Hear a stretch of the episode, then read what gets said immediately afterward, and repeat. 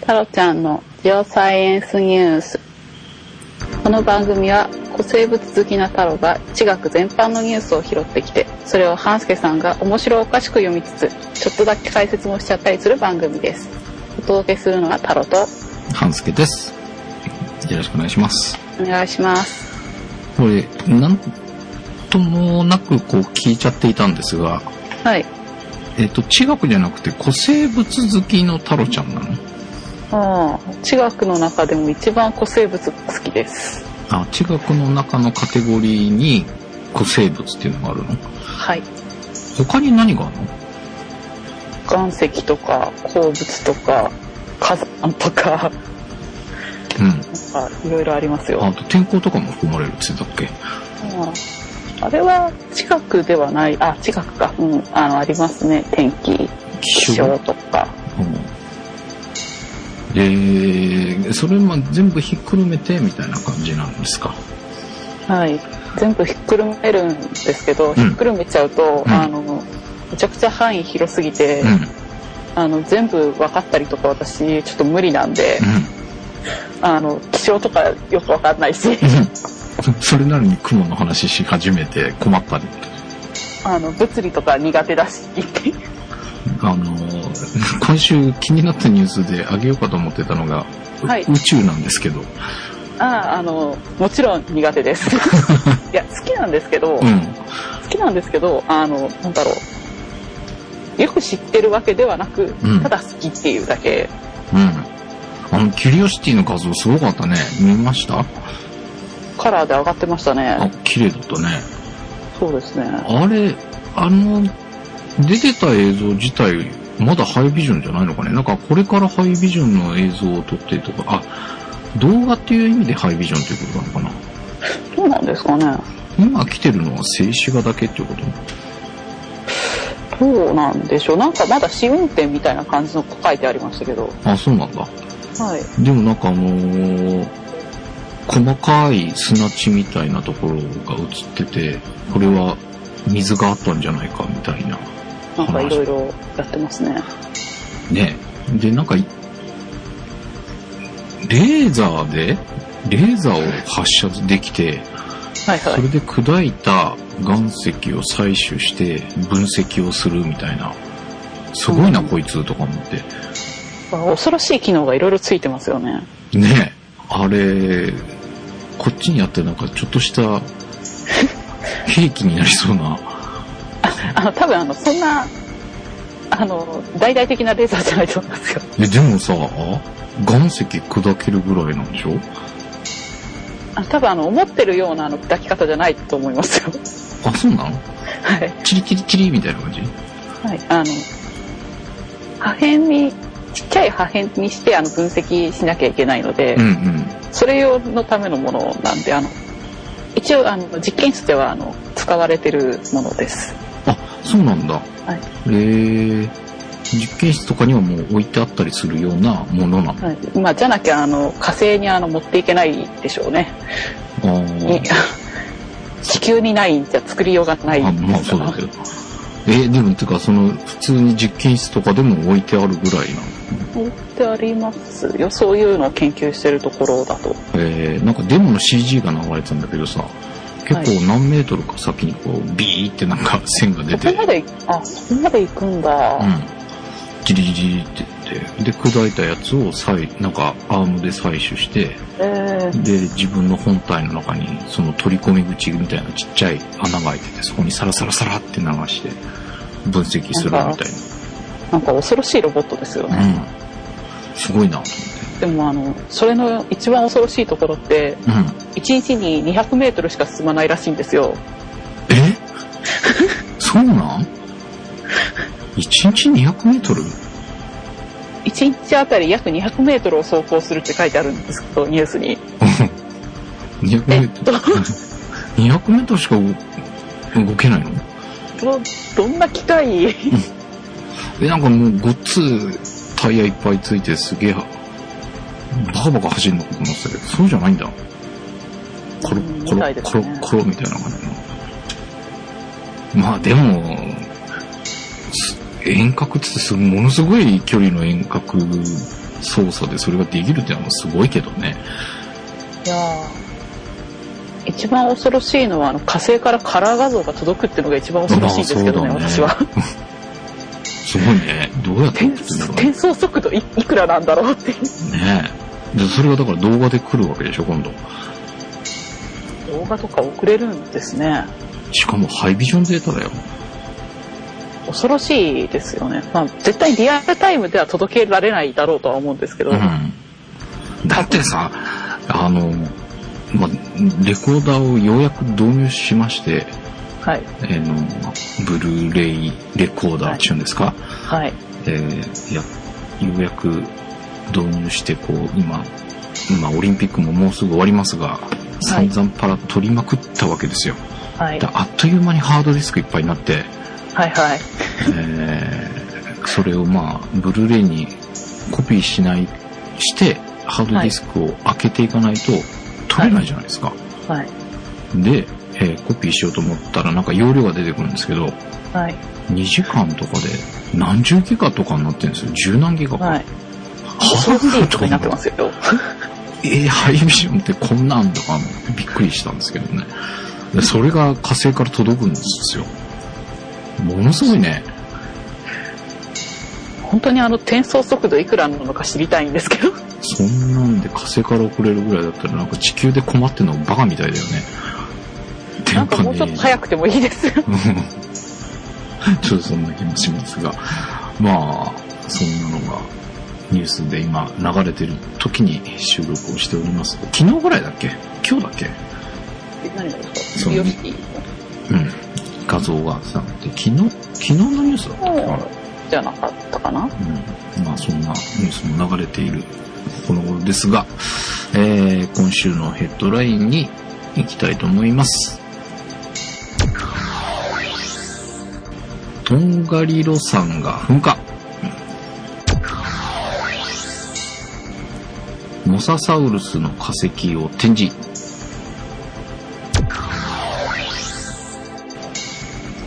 ジオ菓子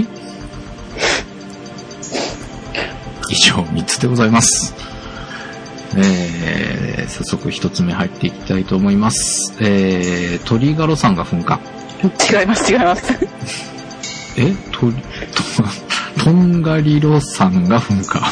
また勝手に作ってました。えー日本時間今月6日の夜、えーニュージーランド北東のトンガリロ山が噴火した。えー噴石が四方 1km 程度まで飛んだほか、風に乗って火山灰が 100km 離れた地域にも降り、国内線に混乱が生じた。トンガリロ山の噴火は1897年以来115年ぶり。噴火は数時間続いたが、その後沈静化した。ニュージーランド環境省によると、今後の展開は予想がつかないとしながらも、さらなる大きな噴火が発生する可能性は低いと見ている。ごめんなさい何 微妙に間違ってましたどこえっと、噴火は1897年以来っていうのは、うん。噴火自体はしてるんですよ。ほう。ただ、あの、あんまり大きい噴火をしてなかったっていうので、今回くらいの規模の噴火は115年ぶりってってい。いううことなんだ。あで、ち、小規模のはあの、何回かやってます。繰り返されてるってことなのね。はい。うんこれなんか前にも、数年前ぐらいなんかあったよね。ありましたえっ、と、いや、ニュージーランドじゃないけど、えっ、と、あああ。あの、噴火して国内線が止まったりとかっていそううそうそ方うですか、大混乱みたいな。えっと、数年前と言わずに、あの、しょっちゅうある、あ、そうなのはい、あの、だってインドネシアとかあっちの方でも噴火しましたし、うん。まあ、あのヨーロッパでも大混乱に陥れた噴火がありましたしあ、それそれ、多分。え、それ、もう2年ぐらい経つんじゃなかったっけそうですねそんなもんですかね、俺、あの時ね、自転車レースの選手が移動できないとかなんかそんなんで、うん、なんかレースやってる時だったのに、確か。あの素晴らしくいい場所でうん。噴火したおかげで、うんあのヨーロッパの飛行機が大混乱に陥ったっていううんうんうんうん。あ、偉いことになったよね、あの時。えらいことになってましたね。あれ結局どれぐらいの期間飛べなかったのどれぐらいでしたっけえーっと、1週間ぐらいは収まらなかったような気がするんですけど、ちょっとそれなりに長かった気がするんだけど、はいそのぐらいなのかな。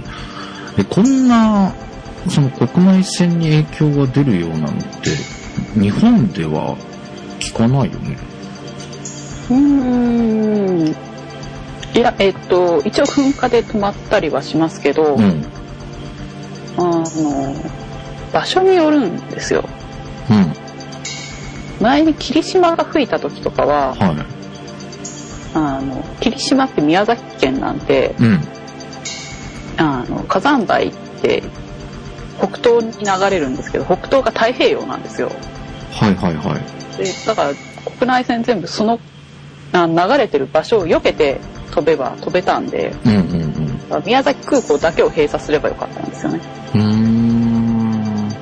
こう宮崎空港は発着ができなくなってたと思います、確か。あ、そうなんだ。はい。えー、え、北東に流れるっていうことは、はい。九州北部とかでなんか爆発したら、日本列島火山灰だらけみたいになるのなりますけど、九州北部って、あの、雲仙普賢岳ぐらいしかないんですけど、それがなければ大丈夫な の。雲仙はもう、あ、阿蘇もありますね。阿蘇が噴火したら危ないですね。でも多分羽田は関係ないですね。まで届かないのまあでもこれ、今回のでも100キロかもね。えっと、阿蘇は、あの、噴火によっては火山灰届くんですけど、うん。え、阿蘇って、長野とか群馬とかあっちの方のやつあれ、あれ、浅間山か。阿蘇山は、あの、九州熊本県、九州か。九州にあるう山なんですけど、ん。 そっから届くのえー、だってもう1000キロとかそんな距離になってくんじゃないの1000キロありましたっけあ、ある。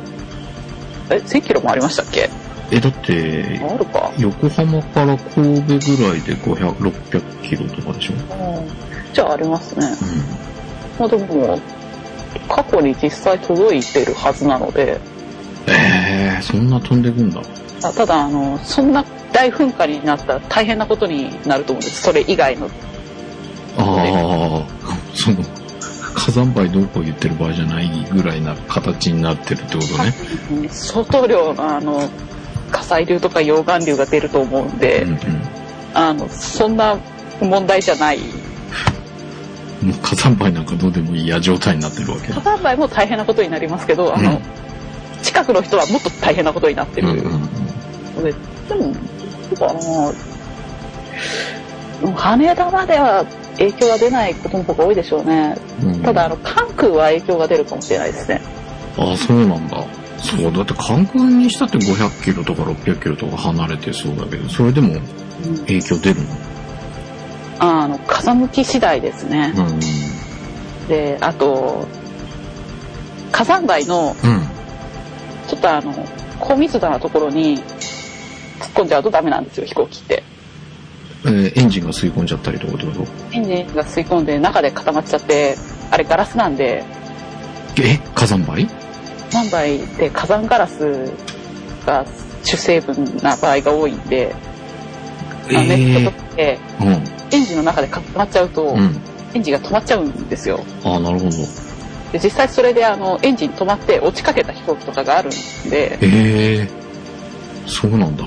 なんであのそれ以来あの火山灰の中は通っちゃいけないっていうああ、ああ、ああ。ってるんですよええガラスなのあの、火山の煙って。火山灰として降ってきてるのの中には火山ガラスが結構な量含まれてますへえそうなんだ。だからあの火山灰車に積もったのを取るときに、うん。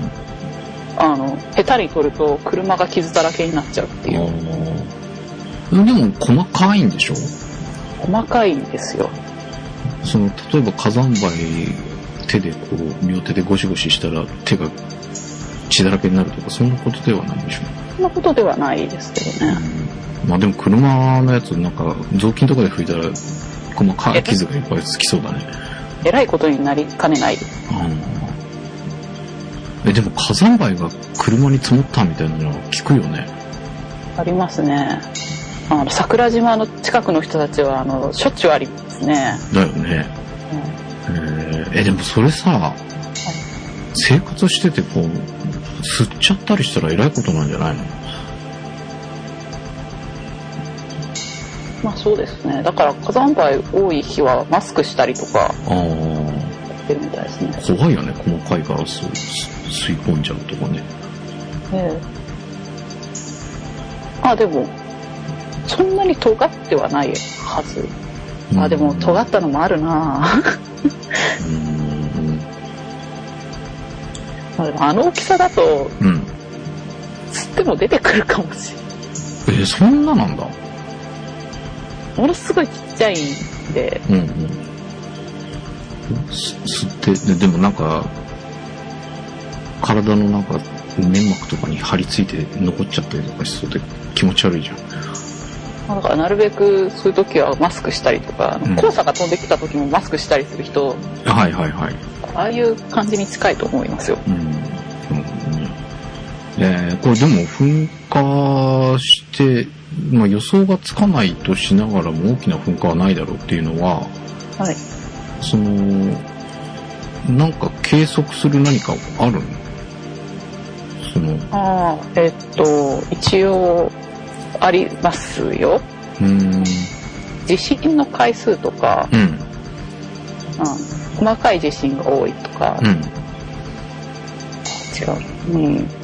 まああの、雨雲が上がってくる時にう、ん、周りを押しのけるので、うん、地震が起きたりとかするんですよ。うん、うん、そういうのの現象を確認したりとか、山が膨張してるとか、うん。山が膨張すんの窓の下から上がってくると山膨張するんですよ。それもすごいえですね。あの、質量増えるから。ー、えー、え、膨らんだらさ、はい。例えばその山を取り囲むかのように道路が走ってたりしたらそこを避けちゃったりする の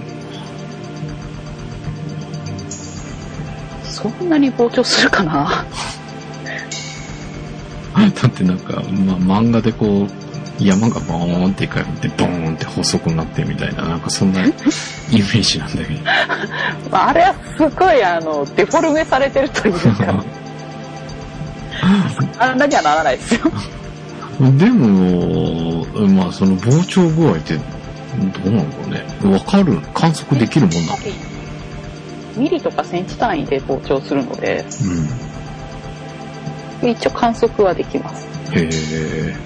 すごい日。本の山でも観測してるところはあります。あ、そうなの膨張してる山があるの日本にも。膨張してるというか、膨張してないかを観測してる、ああ。してるというか、うん。監視してるっていううんのはありますし、あとはあの過去の噴火の様式を調べて、こういう噴火があった後には大噴火が起きてるとか、うん。はいはいはい。調べたりとかですね。うんえじゃあその噴火の具合でそこからもしかしたらもうちょっとしたら大きいのが来るかもよみたいなのも予測もできるかもしれないとだからそれで予知してる火山はあります。へえあの、頻繁に起こるところだとう、んあのサンプル数が増えるじゃないですか。はいはいはいなんで、あの、結構、あ、これが起きた時には、この後は何パーセントくらいの確率でこれが必ず起きてるとか、うんうん統計が取れるんで、うんうんそれがあるんで、あの、予知とかに使ってるところはあります。うーん怖いね近くに住んでたらねというか、近くにあるんですけどね。どこいで、え伊豆です。伊豆大島。あそうなの頻繁に噴火するので、あそこは。へえで、あそうなんだ近いね結構近い話ですよ。えでもそれこそ伊豆大島で噴火なんかしたら北東に流れたら羽田食らうんじゃないそんな位置でしたっけ伊豆諸島って。北東に流れたら海一番沖とかそんな感じっじゃないですかていうことか。あれ羽田の真南にありませんでしたっけ羽田の真海、嘘そんな位置そんなかね。あれそんなところじゃなかったでしたっけなんか海の上だからよくわかんなくなっちゃうけどもうちょっと西側だったような気がするけどな。違うのかなあもうちょっとみ西っちゃ西かな、うん。ああ大島。立山に直撃するかもしれないですねああ、そんな感じだね。ああ、確かに、み、まあ、南っちゃ南だね。羽田には行かないかもしれないですね風向きにもよりますけどうんいや、でも、大島だったら近いね。ていうか半助さん生きてる間に何回大島噴火しました知らない。そんな、多いっすよそうなん。へはいえ。そこだって10年とか20年とかっていうサイクルで噴火してますから確かあそう。まちっちゃい噴火はだ全島避難がかかったのも確かあ、それを、ニュースは見たことがある。あ結構頻繁に噴火してるんですよあそこ、うん結構日本でもそういうのがあるっていうことはね、まあちょっと怖いですが、まあでも、このニュージーランドのは可能性が低いということなので、えー大きなことにならないことを願いたいと思います。では、二つ目です。えーモササウルスの化石を展示。えー白亜紀後期に生息していた大型海生爬虫爬虫類爬虫類ですモササウルスの、えー前足部分の化石が和歌山県田辺市龍神村安井多分の龍神市民センター玄関ホールに展示される、えー期間は8月10日から20日まで、えーこの化石は2006年に有田川有田川町で見つかったもので同じ場所でその前足や後ろ足肋骨など約70点以上が見つかっている、えー龍神行政局とえー同教育事務所では今年の干支辰年に合わせて龍神層をアピールしようと、えー龍にちなんだ作品展示など様々なイベントを企画していると。はい、まあ、ものすごいローカルニュースですよねいやあのモササウルスって見えたから拾ってきただけなんですよねこれモササウルスって初めて聞いたけど。なああそうですかまた多分普通聞かないと思いますモサ。あ、はい大型海星、う海にいたものってことはい海にいた爬虫トカ類ゲトカゲの仲間です多分で海にいたの。はいええっと一番大きいもので全長が約18メートルーでかっえ、 そんなでかいのなんかトカゲとか言うからなん、まあ、せいぜい1メートルとかそんなかった。18メートルって言われてます一番大きいものはあの頭のやつしか見つかってないはずなんですけど、うんそこから推定すると18メーターぐらいあったんじゃないかっていうでかくね体は、えっとトカゲの足をヒレに変えたような感じトカゲ、ああ、はいはいはいはい。えあれがあの海の中を泳いでアンモナイトを食べてたらしいんですよー、あ、 こ怖いね、ちょっと。 でもなんかさ、海を泳いでてそんなトカゲの10形した18メートルの生き物が近づいてきたらもう、しかも肉食ですからねああ、もうダメってなるね。 絶対死んだっていうへえ、そんなんがいたん。でサメよりでかいですよ18メートそルうってだ よね。18メートルってクジラ並みなんじゃないのあのそんなレベルのサメみたいなサメとかワニみたいな感じのものが近寄ってきたら、まあ、まず間違いなく死にました終了な感じだよね。 そういう生物ですね、まあ、海にいるんで恐竜じゃない海にいたら恐竜じゃないのえっ、と恐竜の定義はうん。陸で直立歩行をしている爬虫類なので海にいる時点で恐竜ではありません、ええあ、そうなん。はい、それ初めて知った。あとあの空飛んでるのも恐竜じゃないですうわーそうなんだ。えー、プテラノドンとかは恐竜じゃないってことはい、あれはただの翼竜ですああ、よ、あ、その呼び方は聞くね。だからあれは恐竜じゃないんですよえええ、海にいるのはじゃあ海流とかそういうことまあそうですね海竜とかモササウルスはなんか蒼竜とかっていう名前がついてるらしいんですけどそうってなん何の字解でそう私この字を日常で使ったことないんですよえちょっとここに書いて。ここに、そのモササウルスの記事の下に。そう、ソウリュって、絶対こんな字使わないですよ掃除のそう。そんなわけないああ、え、山水に蔵完全に暗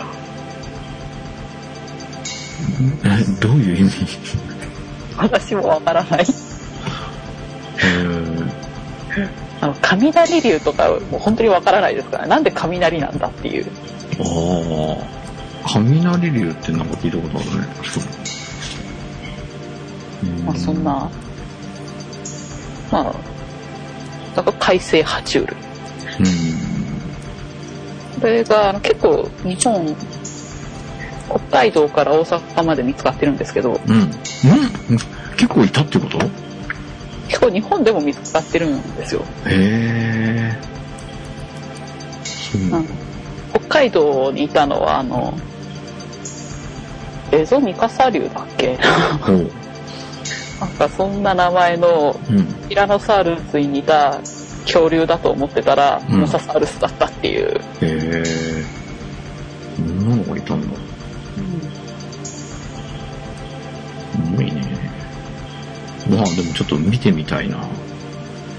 あの復元がみ見てみたら面白いですよねあのネット検索したら大量に復元が出てきますんで、え。あ、そうなんだ。はい、ちょっと今見てみようかな。モササウルスで検索したら出てくるのいや、だって、トカゲではい、手足がヒレなんでしょ手足がヒレなんですよはいはいはいはい。あ、これは結構皆さんも見たことあるんじゃないかな。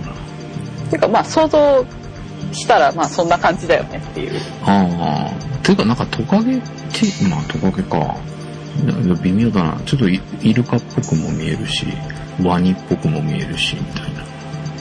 でもなんかこんな絵は確かに見たことあるね。それがあのモササウルスっていうんですよあのあ、これ、泳いでる時に出くわしたらダメだね。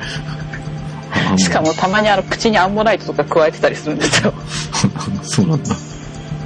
あ、本当だ。アンモナイトを今にも食おう、食わんばかりの、あの、絵とかもあるね。確実に肉食だっただろうっていうああ。うーん。でもかっこいいな、こいつ。そうですかおなんか、い意外ななんかさ、ワニってこの先がとんがってなかったりするじゃん。こはいはいはいはいれ先がとんがっとるし、はいはいなんか、すごく機能的な感じじゃない海で泳ぐには。そうですねなんかちょっと流線形な感じが、あの、このスタイルがなかなか素敵かも。あ、恐竜、あ、恐竜、そうか、恐竜じゃないのか。恐竜ではないこの恐竜シリーズでは結構いいいいかもしれない。恐竜じゃないけど。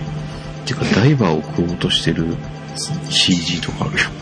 あそれなんかあの映画かなんかでそういう感じのあの白亜紀の海にうん、うん。白亜紀にタイムトラベルするような話なんかそんな映画があったらしくてあ、そうなのそれ見てみたいね。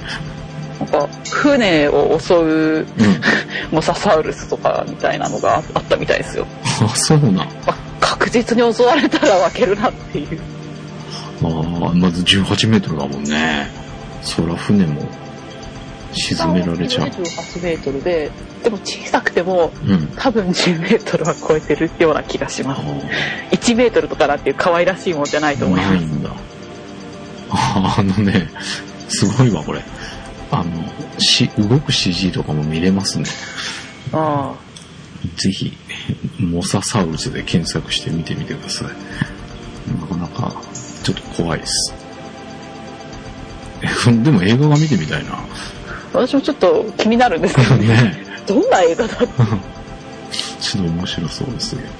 でもなんかすっごいハラハラしそうで、あの、だって、あんな、あんなのに襲われるのなんか夢に出てきたら怖いじゃないですか。そういうわけでって。ちょっとその映画、ちょっと調べようね。今度どっかで見れるといいですね。はい。えー、ということで、二つ目はモササウルスの化石が、えー、和歌山県田辺市龍神村で展示されるそうです。えー、これ配信からするとギリかな。ですね。なんかギリ間に合あう。、まああの、他のところでもモササウルス展示されてるところはあるはずなので、あ、そうなんだ。はい、あの、まああの、北海道の三笠の博物館とか、北海道か。この間行ってきちゃったばかり。はい。えー、まあそんなんで、見て、あの、ちょっとネットで検索してみると結構面白いの見れるかもしれませんので、えーぜひ楽しんでみてください。で、えー、最後、三つ目です。えー、ジオ菓子ということで、あのですね、これ、まあ、あの私もツイッターであの回ってきて「へえこんなのあるんだ」っていうリンク先は番組のテキストに書いておきますので、これぜひ見てください。えーこういう商品が出てくるっていうこと自体私はびっくりです。えまああーの私 すっごい欲しいんですけど今度の休み伊豆半島行こうかなって思うくらいに欲しいんですけどえーとですね、まず商品ラインナップからご紹介しましょう。えーこれなんていうの爪木崎っていうんですかね。えー中上節理。これ何磯っていうのこれ何なんですかねまあ、中、そう今日磯なんだろうか俵磯なんだろうかえー、まあ、中上設理。この番組始めてからその話したっけ中上設理の話は。他の番組で話したので、この名前は知っているんですが、えー、日光の華厳の滝のとこに綺麗なのが見れるよみたいな話をしで本の滝とあとはあの福井の東尋坊とかがあの中条設理ではとても有名ですという柱状になっているっていうね。えー、それのクッキー、中上設理クッキーです。はいえーが一つ。で、これが一式一色ま、枕状溶溶岩岩クッキー。もうね、枕状溶岩ですよなんか、ふんってなっちゃいますが。ええーこれ、またわかんないな。む、室岩洞ー、ロイバ島かな、岩と、えー、伊豆石、かっこ南石クッキー。伊豆石かな多分、もうね、うんで、えー、弁天島社交総理パイ。はいちょっとこれは美味しそうなんですけどね。 はいえー、あと、また読めないよ。弓ヶ浜砂、何これサシ砂刺しいやサシあ、ふゆ弓ヶ浜刺しクッキーこれ刺しってなんていうことに言うんですかあの砂のくちばしって書いてサシなんですけどへー、あのなんて言えばいいかな砂浜がうん、こう鳥のくちばしみたいにとんがってうん。海の方に飛び出してるようなのがサシなんですよほうほうほう。えっとねえっとねアナの橋出せとかあっちの方に確かあるんじゃないかなへーでもこの弓ヶ浜は尖ってるっていうのは陸側にこう湾曲してる感じじゃないこれもサシなのああ、あの、これもサシなんですよ。なのはい。これもサシなんですよ。あの、これ左側が川との境で飛び出てるようには見えなくはないけどあの堤防作っちゃってるからあの分かりづらいのと手前にあの島があるから分かりづらいんですけどほうほう。これ元はあの道一番右端の山側からうん。砂浜がどんどんどんどん伸びてきたんですよ。ああ、はいはいはいはい。どんどんどんどん伸びてあの砂浜がどんどんどんどん伸びていくのがサシの特徴なので、はいはいはそういう意味ではこれはサシなんですよ。い。へえ、なるほどね。これじゃあ左側にどんどん伸び、これ堤防作ってなかったらどんどん伸びてたってことどんどん伸びていってたでしょうね。ただ川があるんで、うんうん。変わる部分だけ残っちゃうんですよね、多分どうしても。ああ、なるほどね。うーん。まあ、それのクッキーですわ。はい。で、えー、動画島、えー、推定土石流バウンドケーキ。ああ、いいですね。これ今ね、多分言っても、何のこっちゃって思ってると思うんですよ。はい。推定土石流でパウンドケーキって言われても、みたいな。土これ石流ですね。このパウンドケーキの図を見て、はい。商品写真も載ってるんですが、はい。ああ、推定土石流だわって感じああ、いいんじゃないですかね。あ そうなんだ。休暇、休暇総理してる し、あのちゃんと歴入ってるし。いやーそうなんだ。いや、なんかわかるのは、えー、この中上節理、まあこれ断面っぽい感じにされてるのと、さっきの、まあ、釈光総理パイ。これは、ああ、なるほど、地層ね、みたいな感じがしますが、まあそもそもこんななんか、読めもしないような、この、ジオ、ジオ用語っていうんですかね。はい。使ったこのお菓子類。はい。いや、なんかどうかしてますね。いやー美味しそうでいいですね。まあちょっと気になる。これそもそもこれ、今気づいたけど、値段とか出てないから売ってるわけじゃないっていうことこれ。コンセプトモデルみたいな。お取り扱い店舗があるんで。ああ、そうか、電売っ話てんのか。あ、そうだね。うん。売ってるんだ。売ってるみたいですなよ。んぼするんだろう。値段は書いてないですね、そういえば。そうでしょう。でも、おお取り扱い店舗があるっていうことは、多分、売ってるんだと思うんですけど。売ってるってことか。いや、なんかちょっと見てみたいね。